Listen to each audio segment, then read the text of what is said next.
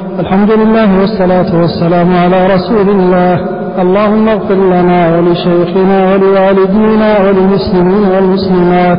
قال الشيخ عبد الرحمن السعدي رحمه الله تعالى في كتابه فتح الرحيم الملك العلام الحليم الصبور الشاكر الشكور.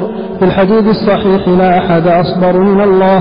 يجعلون له الولد وهو يعافيهم ويرزقهم فصبره تعالى على معاصي العاصين ومحاربة المحاربين. صبر عن قوة واقتدار وهو الصبر الكامل فإن العباد يتبغضون.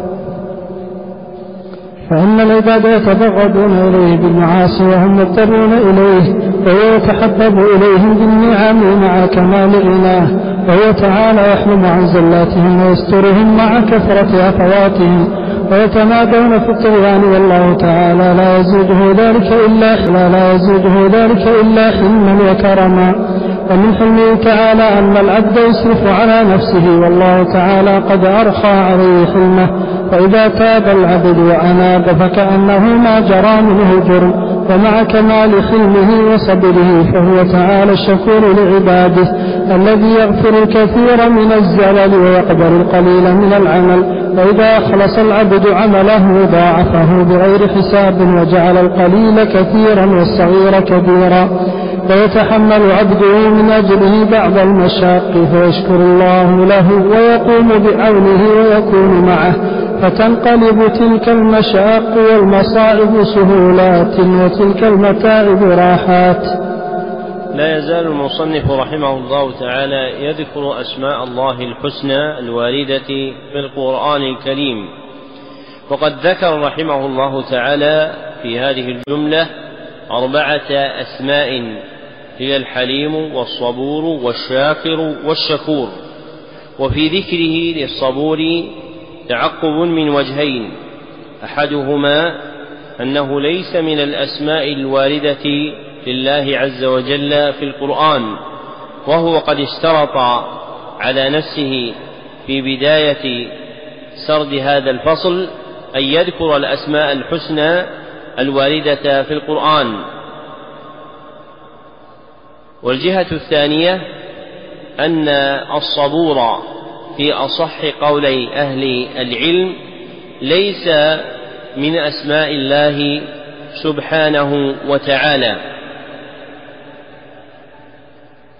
ولابن القيم رحمه الله تعالى انتصار عظيم في مواضع من كتبه كعدة الصابرين في جعله اسما من أسماء الله عز وجل وأطنب في ذكر وجوه ذلك.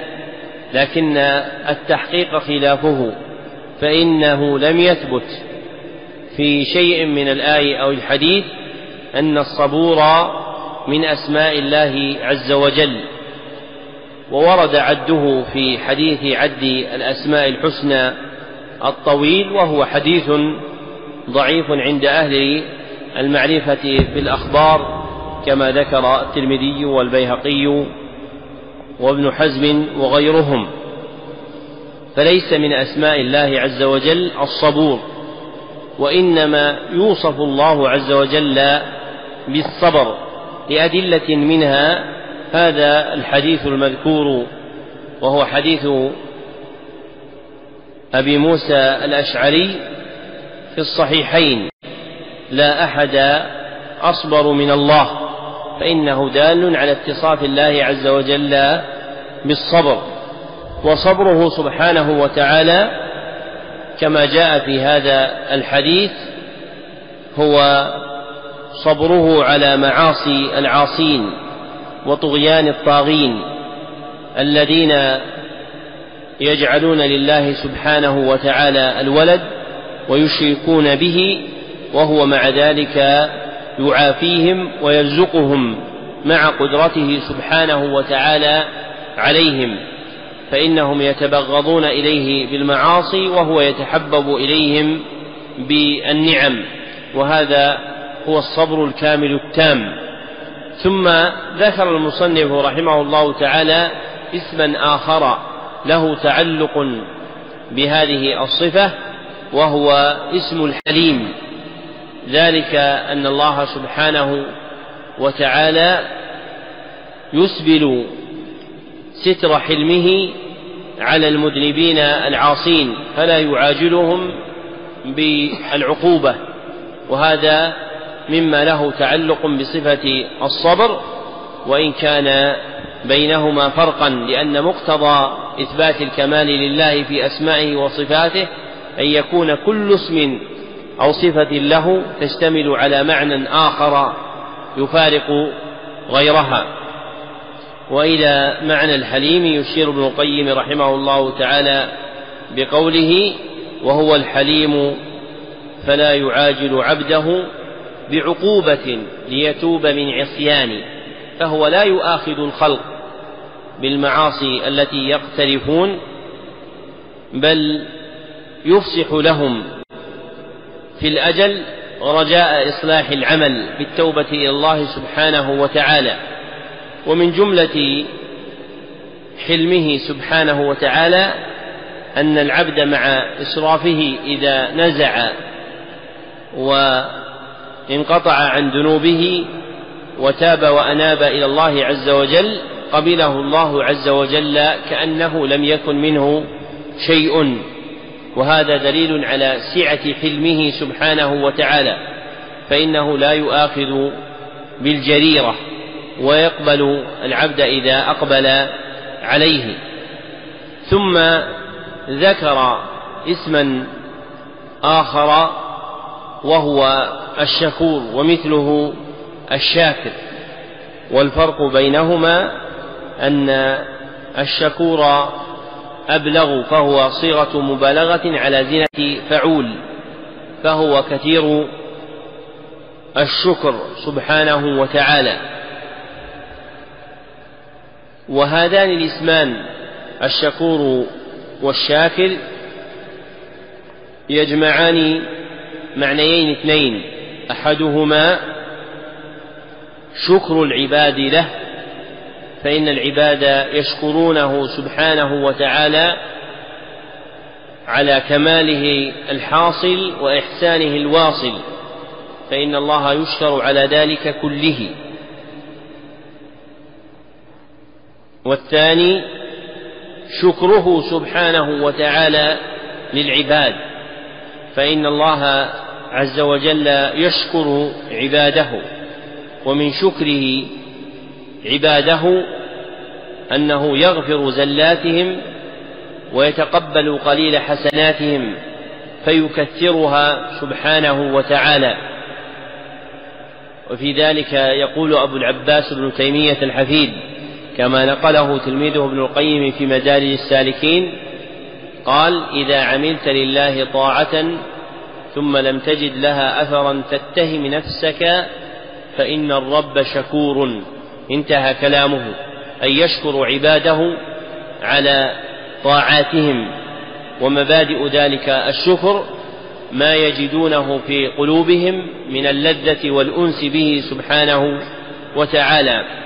ثم ختم رحمه الله تعالى هذا البيان بقوله وإذا أخلص العبد عمله ضاعفه بغير حساب وجعل القليل كثيرا والصغير كبيرا ويتحمل عبده من أجله بعض المشاق فيشكر الله له ويقوم بعونه ويكون معه فتنقلب تلك المشاق والمصاعب سهولات وتلك المتاعب راحات وهذا من كمال فضله عز وجل على هذه الأمة. فإن هذه الأمة جعلت أخيرا وسبقت إلى ربها عز وجل بمثل هذه المقامات الجليلة. كما في الصحيحين من حديث أبي هريرة رضي الله عنه أن النبي صلى الله عليه وسلم نحن الآخرون السابقون أي الآخرون وجودا والسابقون عند الله منزلة ومقاما ومن موجبات سبقهم ما تفضل الله سبحانه وتعالى عليهم من مزيد شكره إياهم فإن الله عز وجل شكر لهذه الأمة ما لم يشكر لغيرها فكثر قليلها وعظم صغيرها. نعم. صلى الله عليكم. الرقيب أي المطلع على ما في القلوب وما حوته العوالم من الأسرار والغيوب. المراقب لأعمال عباده على الدوام الذي أحصى كل شيء وأحاط بكل شيء ولا يخفى عليه شيء ويدق الذي يعلم ما أسرته السرائر من النيات الطيبة والإرادات الفاسدة. ومن تعبد الله باسمه الرقيب الرقيب اسمه ومن تعبد الله باسمه الرقيب أورثه ذلك المقام المستولي على جميع المقامات وهو مقام مراقبة لله في حركاته وسكناته لأن من علم أنه رقيب على حركات قلبه وحركات جوارحه وألفاظه السرية والجهرية. فاستدام هذا العلم فإنه لا بد أن يثمر له هذا المقام الجليل وهذا سر عظيم من أسرار المعرفة بالله. انظروا إلى ثمراته وفوائده العظيمة وإصلاحه للشؤون الباطنة والظاهرة.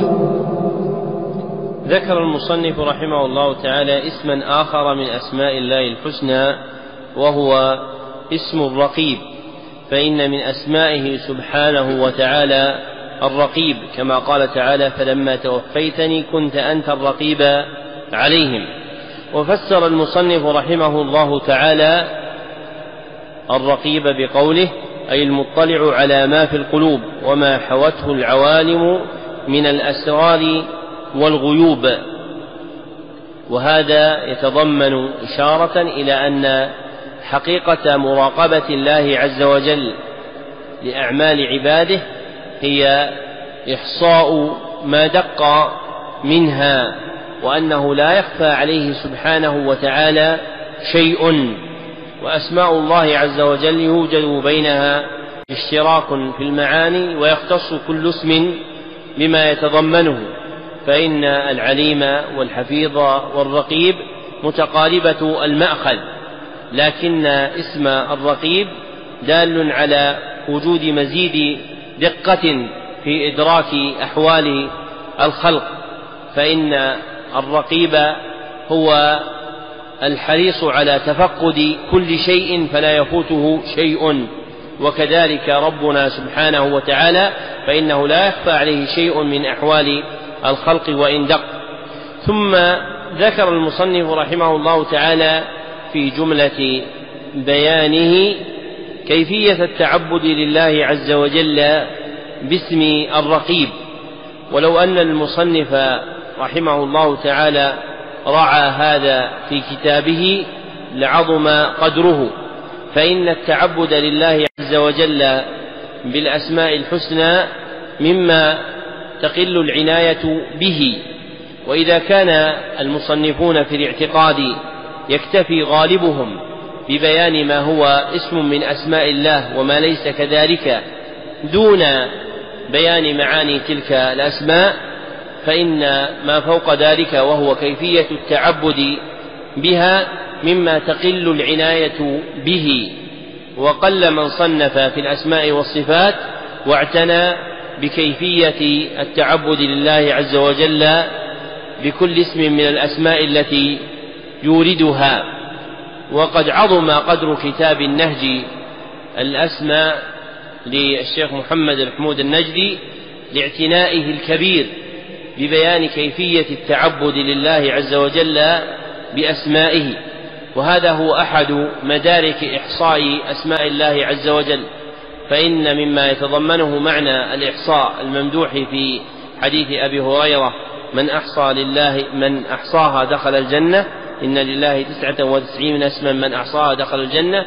من مدارك ذلك التعبد لله عز وجل بها. كما ذكر ذلك الغزالي وأبو العباس بن تيمية وابن القيم رحمهم الله تعالى.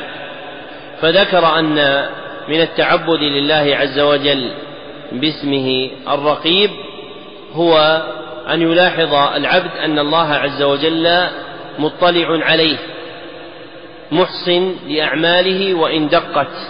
فإذا تعبد الله بهذا الاسم أورثه مقام المراقبة لله في حركاته وسكناته لأن من علم أنه رقيب على حركات قلبه وجوارحه وألفاظه السرية والجهرية واستدام هذا العلم فلا بد أن يثمر له ذلك مقاما جليلا هو مقام المراقبة فيكون دائم المراقبة لربه سبحانه وتعالى وهذا من أعظم ما تجبى به الثمرات والفوائد العظيمة ويصلح به الباطن والظاهر. نعم. أحسن الله إليكم. القريب المجيب أي هو تعالى القريب لكل أحد وهو أقرب إلى الإنسان من حبل الوريد وقربه تعالى نوعان. قرب عام بعلمه وخبرته ومراقبته ومشاهدته وإحاطته فهو أقرب إلى كل أحد من نفسه وقرب خاص من عابديه وداعيه ومحبيه. قرب لا يدرك له حقيقة وإنما تعلم آثاره من لطفه بعبده وعنايته به وتوفيقه وتسديده. وحضور القلب عنده في تلك الحال التي حصل فيها القرب ومن آثاره الإجابة للداعين والإثابة للعابدين والإثابة للعابدين وما أحسن اقتران القريب بالمجيب قال تعالى وإذا سألك عبادي عني فإني قريب أجيب دعوة الداعي إذا دعان. وقال تعالى وقال ربكم ادعوني أستجب لكم. فهو المجيب إجابة عامة للداعين مهما كانوا وأين كانوا وعلى أي حال كانوا كما وعدهم بهذا الوعد المطلق. وهو المجيب إجابة خاصة للمستجيبين له المنقادين لشرعه ولهذا عقب ذلك بقوله فليستجيبوا لي. أي فإذا استجابوا لي أجبتهم وتقدم الحديث الذي فيه حالة المحب المستجيب لربه بفعل النوافل بعد الفرائض. وأن الله يقول ولئن سألني لأعطينه ولئن استعاذني لأعيذنه وهو المجيب أيضا إجابة خاصة للمضطرين كما قال أمن يجيب المضطر إذا دعاه وكذلك من انقطع رجاؤه من المخلوقين وقوي طمعه وتعلقه بالله رب العالمين فما أسرع الإجابة لهذا وكلما قويت حاجة العبد وقوي طمعه بربه حصل وقوي طمعه بربه حصل له من الإجابة بحسب ذلك. ذكر المصنف رحمه الله تعالى هنا اسمين آخرين من أسماء ربنا الحسنى وهما القريب والمجيب وقد جمع الله عز وجل بينهما في قوله إن ربي قريب مجيب. وقد فسر المصنف رحمه الله تعالى ذلك بقوله أي هو تعالى القريب لكل أحد وهو أقرب إلى الإنسان من حبل الوريد. ثم ذكر أن قربه نوعان أحدهما قرب عام بالعلم والإحاطة والآخر قرب خاص بالإقبال والإجابة. وهذه طريقة جماعة من المتأخرين ممن تكلم في بيان معنى قرب الله عز وجل. والصحيح أن قرب الله عز وجل هو نوع واحد يختص بالمؤمنين فليس منه شيء يتعلق بالخلق كلهم بعلم الله عز وجل وإحاطته. فإن هذا لا يسمى قربا. واختار هذا أبو العباس ابن تيمية الحفيد وتلميذه أبو عبد الله ابن القيم رحمهم الله. وهو الموجود في تفسير السلف رحمهم الله للآيات المشكلة التي استدل بها القائلون بالقرب العام كقوله تعالى ونحن أقرب إليه من حبل الوريد فإن هذه الآية وأشباهها يراد بها قرب الملائكة وليس قرب الله عز وجل بعلمه وإحاطته. فالمختار أن قرب الله عز وجل هو قربه من المؤمنين فقط وقرب الله سبحانه وتعالى من المؤمنين نوعان اثنان. أحدهما قرب عام من عابديه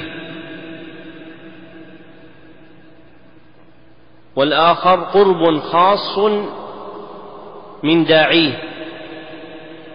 فإن الله عز وجل قريب من المؤمنين بطاعتهم ويشتد قربه سبحانه وتعالى ويقوى لمن دعاه ولا سيما إذا كان مع الاضطرار كما قال تعالى أمن يجيب المضطر إذا دعاه. وقال تعالى وإذا سألك عبادي عني فإني قريب أجيب دعوة الداعي إذا دعان. الله عز وجل قريب قربا عاما من المؤمنين المطيعين له ودون ذلك قرب خاص ممن يدعوه ويسأله. قد ذكر المصنف رحمه الله تعالى دليلا على ذلك وهو قول الله تعالى فليستجيبوا لي. وفسره بقوله أي فإذا استجابوا لي أجبتهم. فإن الله عز وجل يجيب المطيعين له المنقادين لشرعه. وأورد أيضا حديث أبي هريرة عند البخاري وهو حديث إلهي ولئن سألني لأعطينه ولئن استعاذني لأوعذنه وفي المعنى أيضا حديث أبي هريرة عند مسلم أن النبي صلى الله عليه وسلم قال أقرب ما يكون العبد من ربه وهو ساجد فأكثر فيه من الدعاء فقمن أن يستجاب لكم. فجعل هذا المحل مظنة لإجابة الدعاء لما فيه من إظهار الطاعة والتعبد لله عز وجل حال السجود. وإذا قوي إقبال العبد على الله سبحانه وتعالى أسرع الله عز وجل إليه بإجابته وإعانته. ومن جملة ذلك أن يقطع رجاءه بالمخلوقين وأن يتعلق بالله رب العالمين. فمن جعل رجاءه بالله وحده ولم يلتفت بقلبه إلى الخلق فإن الله عز وجل يعجل له بالإجابة. وهذا آخر البيان على هذا القدر من الكتاب. والله أعلم. وصلى الله وسلم على عبده ورسوله محمد وآله وصحبه أجمعين.